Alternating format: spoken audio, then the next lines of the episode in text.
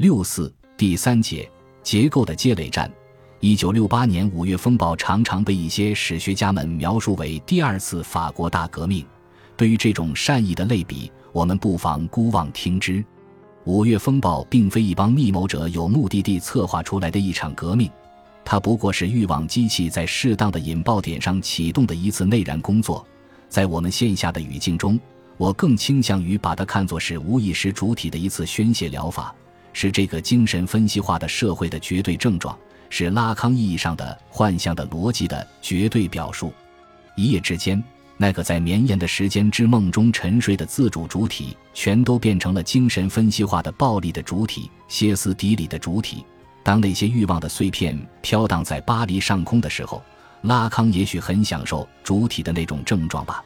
他的理论正在以一种异样的方式被集体的践行着，整个巴黎成都成了主体们的对象。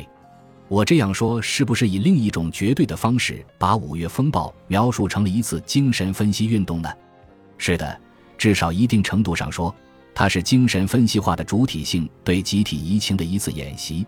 它以其绝对的方式构成了一个特殊的分析场景。以此言之，我认为，迄今为止对五月风暴做出最佳表述的，并非事件经历者们琐碎的事实罗列，也不是历史学家们的夸夸其谈。而是两位哲学家的著作，那就是德鲁兹和瓜塔里一九七二年所写的《反俄狄浦斯》。结构不上街这句被套用在罗兰·巴尔特身上的谣言，常常被人当作是结构后结构主义者的政治标签。似乎五月风暴所激活的主体性激情，宣告了结构主义的破产，宣告了结构人的失败，因为在自以为是的庸众和理论家眼里。结构后结构主义意味着对主体性的驱逐，意味着人的死亡，意味着主体在历史洪流面前的彻底失败。可问题在于，上街就一定是革命的吗？或者革命就必须上街吗？福克上不上街都是革命的，巴尔特即便上街也是非革命的，因为在他眼里，革命和上街都不过是资产阶级暴露癖的一种症状。拉康呢，他上不上街都是不革命的。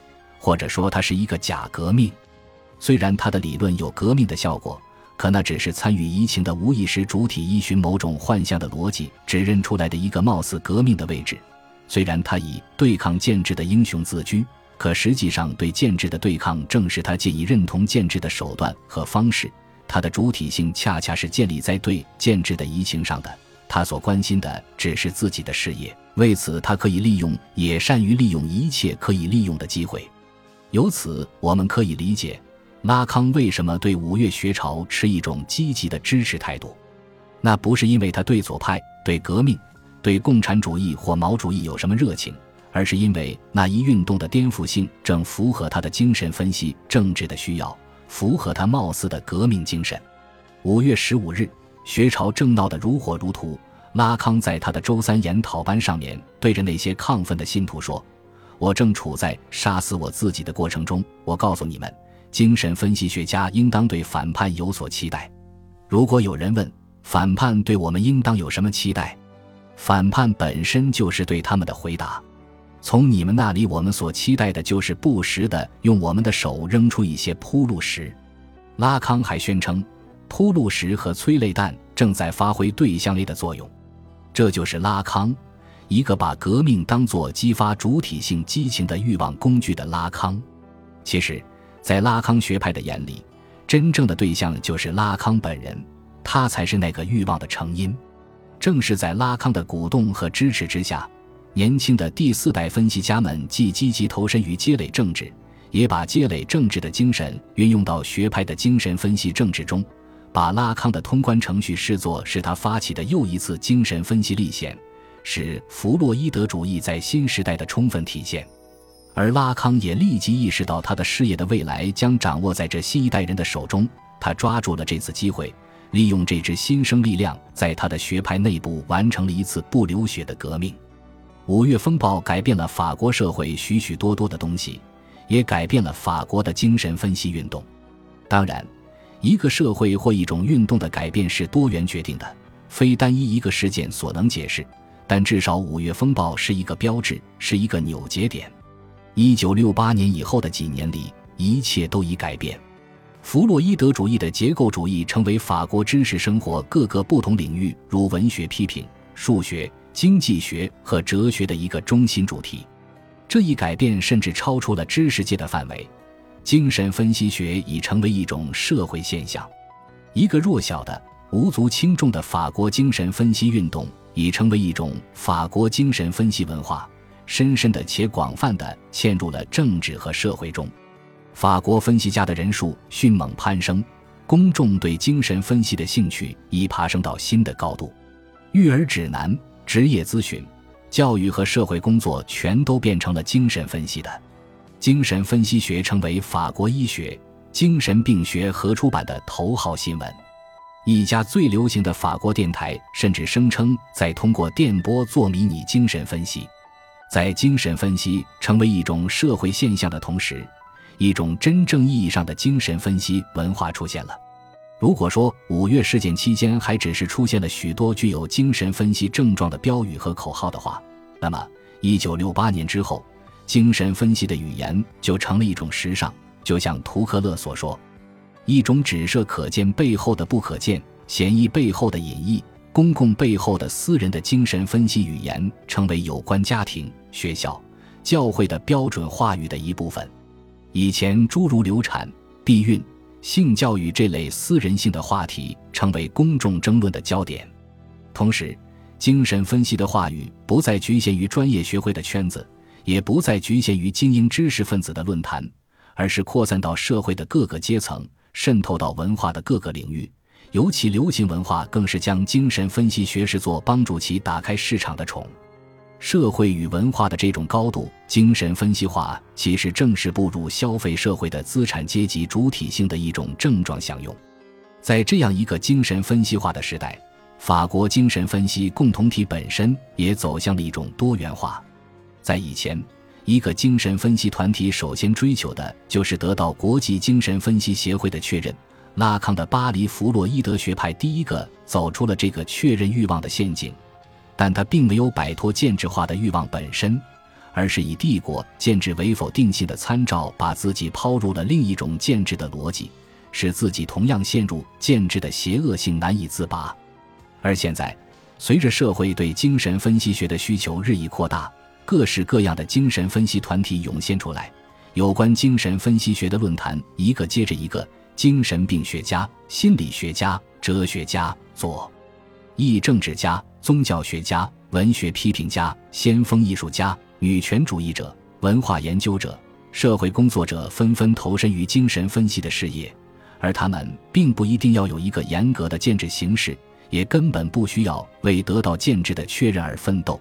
他们致力于一种真正的精神分析事业，以精神分析学为武器，介入到社会生活的各个方面。至于精神分析建制内部，其形式也在发生变化。巴黎精神分析学会、法国精神分析协会、巴黎弗洛伊德学派，还有第四小组，会员人数在五月风暴后都有不同程度的增加。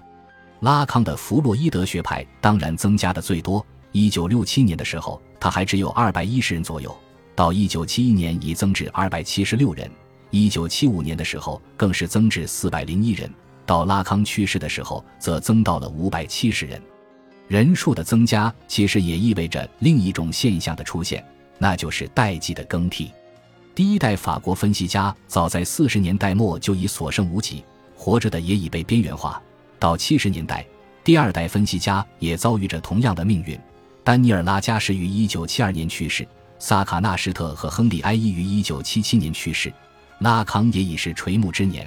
虽然幸运的他并未因此而被边缘化。但他已经只是他所缔造的伟业的一个象征，他已经成为他人手中的一个棋子，这没有什么可伤感的。谁能与主体的必然性作对呢？又有谁能胜过这必然性呢？现在该轮到第四代甚至第五代上场了。五月风暴已经把他们推到了历史的前台，他们将作为精神分析共同体的主力主宰运动的历史。那么第三代呢？他们真是命运不济的一代。年轻的时候，他们的命运由老师主宰着。一九六八年五月革命的时候，他们还没有一个人有足够的号召力去像拉康那样引诱革命的青年。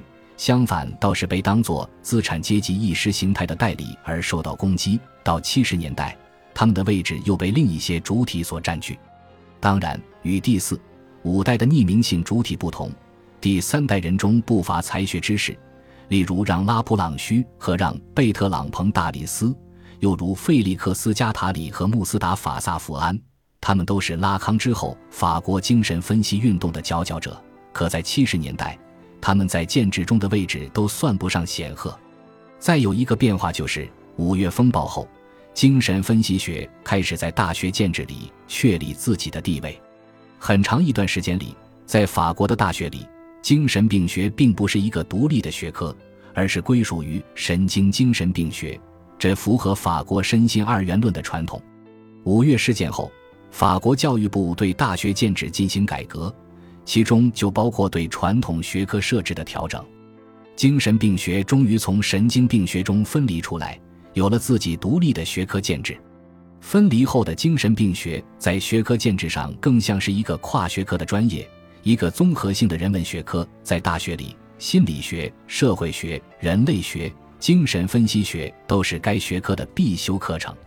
精神病学作为一个学科，在大学建制中的独立，改变了法国精神病学的结构，也顺带的改变了精神分析学的地位。精神分析学在大学里获得了其独立的教习，甚至成为精神病学和心理学的学生最为追捧的课程。而在此之前，它都只能在心理学或神经精神病学的课堂上被顺便提及。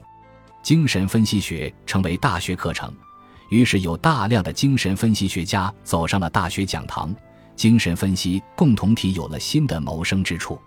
法国精神分析运动将因为这一改革而发生巨大变化，拉康的学派同样会卷入这场改革浪潮。本集播放完毕，感谢您的收听，喜欢请订阅加关注，主页有更多精彩内容。